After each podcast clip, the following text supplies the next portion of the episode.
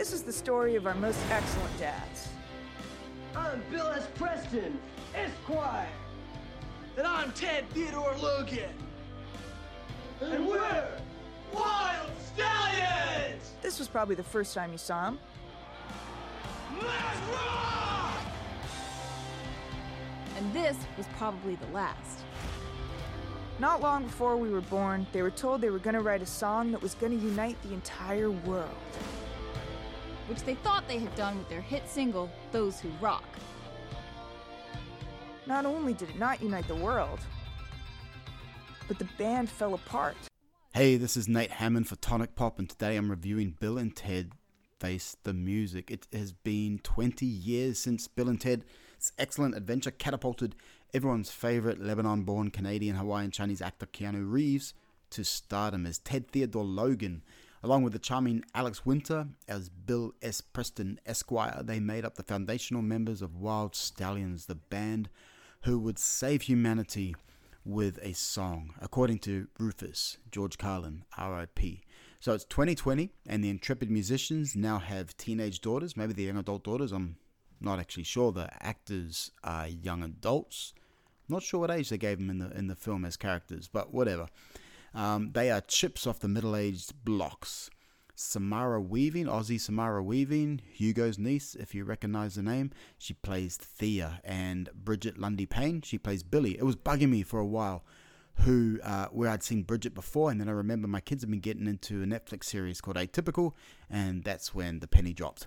Both actors were incredible in their roles, and if this is a passing of the torch film, so that we can have future Bill and Ted's or Billy and Thea's. I'm good with that. I'm down with that. They emulated the dads while showing individuality and intelligence. They were music aficionados. They should hopefully, they should hopefully extend the franchise. Um, and they can, they've got some pretty strong backs to carry it on. Other cast members included Christine Schaal, Schaal, Schaal, someone tell me how to say that, as the daughter of Rufus and the now future ruler. You may know Kristen from, uh, most notably for me anyway, from uh, Flight of the Conchords as the Super Stalker fan. Uh, she is super cool, really dig her. William Sadler returns, and to me, he was the best thing about Bogus Journey, and he returns as Death. It's a role that is uh, not only it's not created just for nostalgia, but also as a plot mover. Dean Parisot directs. He's uh, got a lot of experience with TV shows, most notably in film Galaxy Quest. For me, anyway, that was his highlight before Bill and Ted. Uh, I love that satire. It is a super cool film that I've watched over and over again. So, with all that in mind, you know, we had a good, I guess, uh, ensemble. Uh, we had a good director. Uh, we had good writers in Chris Matheson and um, Ed Solomon. They were returning. They were ready to go. This movie had been, you know, talked about since 2010. That's when Alex Winter and Keanu Reeves first started um, bringing it to the public conscience. So we know that this has been in development for a while, and I had a lot of trepidation. I really did. I'd seen the stink bomb sequels of other iconic duos like Harry and Lloyd and Zoolander and Hansel. And like many of my generation, Bill and Ted is a sentimental favorite. They had already taken one step down with Bogus Journey. Not that it was a super terrible movie, but it was a step down from Excellent Adventure. And I didn't want to see Face the Music taking another step down or even face planting. Thankfully, thankfully, this film worked. It didn't overreach. It didn't overly pander to its first fans like me. It played the nostalgia card don't get me wrong, but it didn't repeat jokes. It used the idea of it used the idea of bringing historical figures into modern times, which is what worked for the first film. Uh, although I will say one downer for me was that they didn't the historical figures didn't really get a lot of time in modern society, so they didn't get that there wasn't that cool juxtaposition as we had, for example, in the mall scene in Excellent Adventure.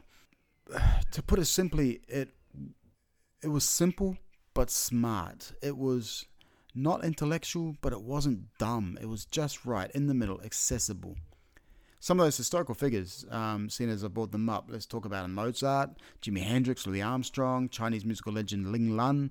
They were all joined by Kid Cudi and Bill and Ted and Billy and Thea, and they formed a super group that would unite humanity, save the world, harmonize mankind, whatever you're gonna whatever you want to call it, something that was going to heal the fabric of time. Now, don't overthink that part. Don't do it. The time traveling aspect of the film, it's Swiss cheese. It's full of holes, but enjoy it melted on toast.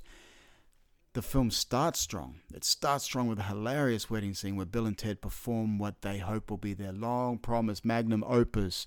They call it That Which Binds Us Through Time. Let me see. Hang on. I had it written down here. I tried to memorize it.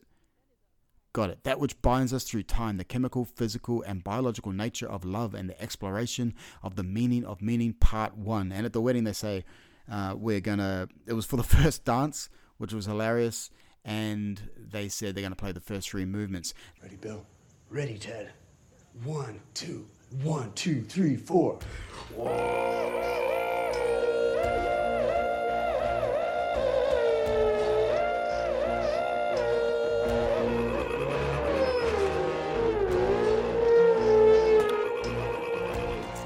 wedding itself was um, a really cool, awkward moment. It was the wedding of, if you haven't seen it, it's not. It, it drops in in the first, uh, you know, few minutes, so it's not really a spoiler, and, and it's online now, so whatever. But it's the wedding of Missy. Remember Missy? Missy was their babysitter, and then she was a senior when Bill and Ted were freshmen, and they both asked her to the school prom, but then she married Bill's dad in the first film, and then Ted's dad in the second, and now she's marrying Ted's younger brother Deacon. So yeah, what a great setup. It really got the ball rolling with the hilarity that was to ensue. The charm of the film is definitely the characters, and next after the characters, it'll be the many scenes. Uh, but I would say the scenes in isolation, it was messily glued together. The subplots were kind of all over the place. The Princess Wives subplot, for example, I can't decide whether it's unnecessary or severely lacking. I, I haven't decided, but there was an exception, and that was that it helped to illustrate the codependency of Bill and Ted's relationship. And that was probably the most mature element of this film, or the sobering, grounding part of the story.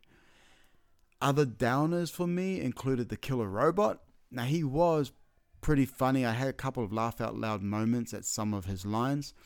Uh, but mostly he was an awkward addition. The idea is hilarious, having this killer robot that suffers from neediness. What are you doing? He just kind of, he just wants to be loved. He's a killer robot that just wants to be loved. Um, so, so it was a good idea, but it just didn't sink. Now, I haven't said much about the stars themselves, I guess, but yes, Keanu and Alex, they didn't let me down. They were fun and effervescent as they were in the original. We know Keanu, since Bill and Ted, has been really busy matrixing and point breaking and John Wicking. Um, Alex, uh, not as uh, publicly busy. Uh, before Bill and Ted, of course, he was Marco in one of my favorite vampire flicks, The Lost Boys. Uh, a quick bit of trivia, by the way Alex's dad is an Aussie. Oi, oi, oi after Bill and Ted, he didn't do a lot of acting, but he got into quite a bit of writing and directing. And in fact, uh, he gave Nickelodeon one of their biggest hits with the live action of Ben 10. So I think I mentioned it. Writers Chris Matheson and Ed Solomon back did a great job. They did a great job at giving Bill and Ted the spotlight while finding room for potential future carriers of the franchise, i.e., Billy and Thea. They gave an opportunity for Billy and Thea to connect with the audience and make any handover more comfortable. Even though it was definitely a Bill and Ted film, they allowed us to get comfortable with Billy and Thea. So I mentioned before that Keanu and Alex actually confirmed plans for Bill and Ted 3 way back in 2010. So that tells me something. That tells me that this is truly a project of love.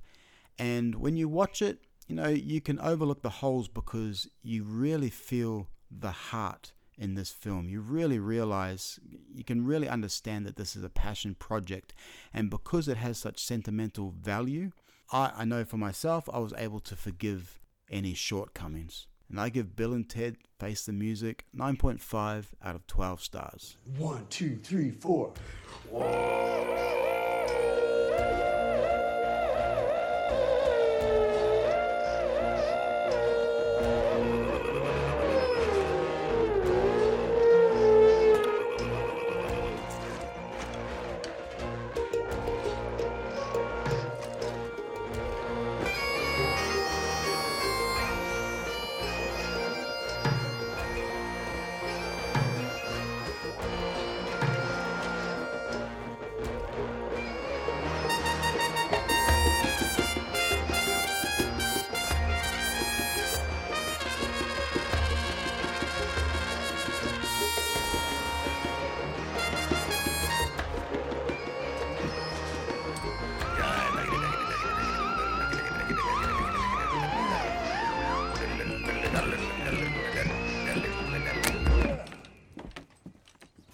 I've told you a thousand times. Bill and I have to keep going. Yeah, yeah, Till yeah, yeah, yeah. Till your music unites the world. Chief Logan, the people in the future told us that if Bill, Bill, Bill, you didn't time travel.